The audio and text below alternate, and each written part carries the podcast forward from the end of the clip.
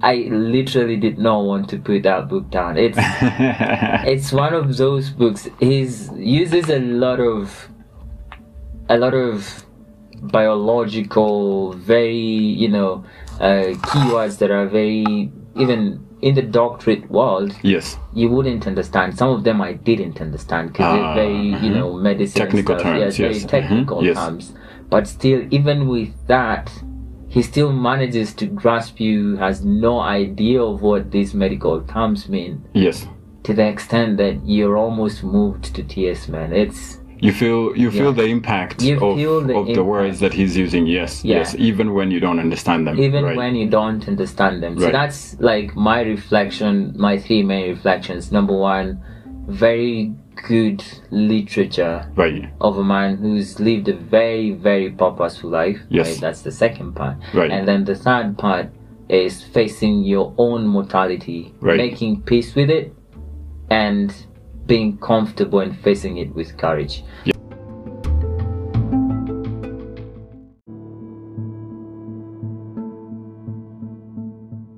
So Uh-huh. I finished reading the book after, I think, two days, right? yes. Uh, and when I finished, I remember immediately I put the book down. I, I cursed a lot because I was like, Jesus Christ, what did I just go through? yes.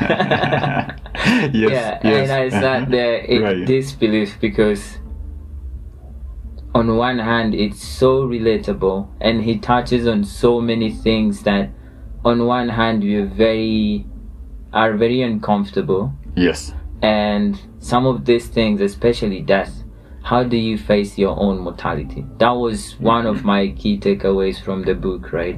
And not just facing it, but facing it with so much, um, c- should we say, courage? Courage. Yes. Being courageous in the face of your own mortality. Right. And then, on top of that, you're 37 years old. True. Just at, Yes. you should even at just at the prime of your life. Right. So, and then you're faced with your own mortality. So that for me was, I, I, I was struck. I had to sit down and just let that is sink in. Yes. Um, but I think it stretches beyond his, uh, you know, encounter with death and goes over even to the purpose of life and why we are living. What, why are we on this world, right? Yes. So Paul goes over, like, at the very beginning of the book, um, his previous life before diagnosis with lung cancer. yes. So when he goes through that and explains why he chose the path to, you know, how he even got himself in- to be a neurosurgeon, Right. you Right. see a man who's taken very deliberate steps Yes. and a man who's been very different straight from the beginning, straight from his young age. Right.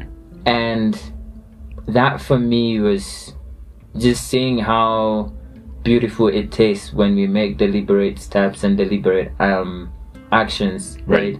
uh, throughout our lives but yet again he's also human and he admits that well i sought out something in his studies because he studied for two years not for two years but he studied for a while Yes. even Mhm. got to a master's in literature Right. and then he puts that and says well i've gotten to this far i don't feel like i have what i need right Yes. because his life is very purposeful and he really articulates why he's you know um, he's taken all these actions education wise and all these choices that he's had to make Right. so it's on one hand speaking about the importance of living a very purposeful life True. and on the other hand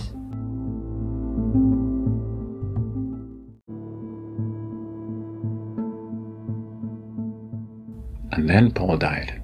Hmm.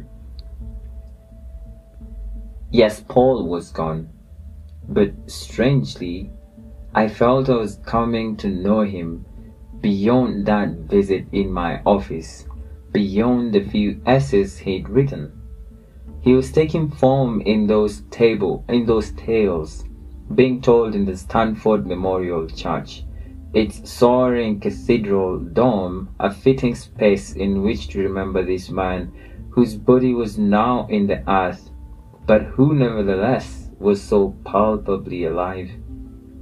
He took form in the shape of his lovely wife and baby daughter, his grieving parents and siblings, in the faces of the legions of friends, colleagues, and former patients who filled that space. He was there at the reception later, outdoors, in a setting where so many came together. I saw faces looking calm, smiling, as if they had witnessed something profoundly beautiful Mm. in the church. Perhaps my face was like that too. We had found meaning in the ritual of a service, in the ritual of eulogizing, in, share, in the shared tears. There Hmm. was further meaning residing in this reception where we slaked our thirst, fed our bodies, and talked with complete strangers to whom we were intimately connected through Paul. Hmm. Wow. Hmm. I, Death connects us. Yeah. Death unites us. and you know what just Huh. flashed through my mind? Yes. So, remember um, last year during Mom's bio, Yes. we stood together in a line Yes. and we were laughing.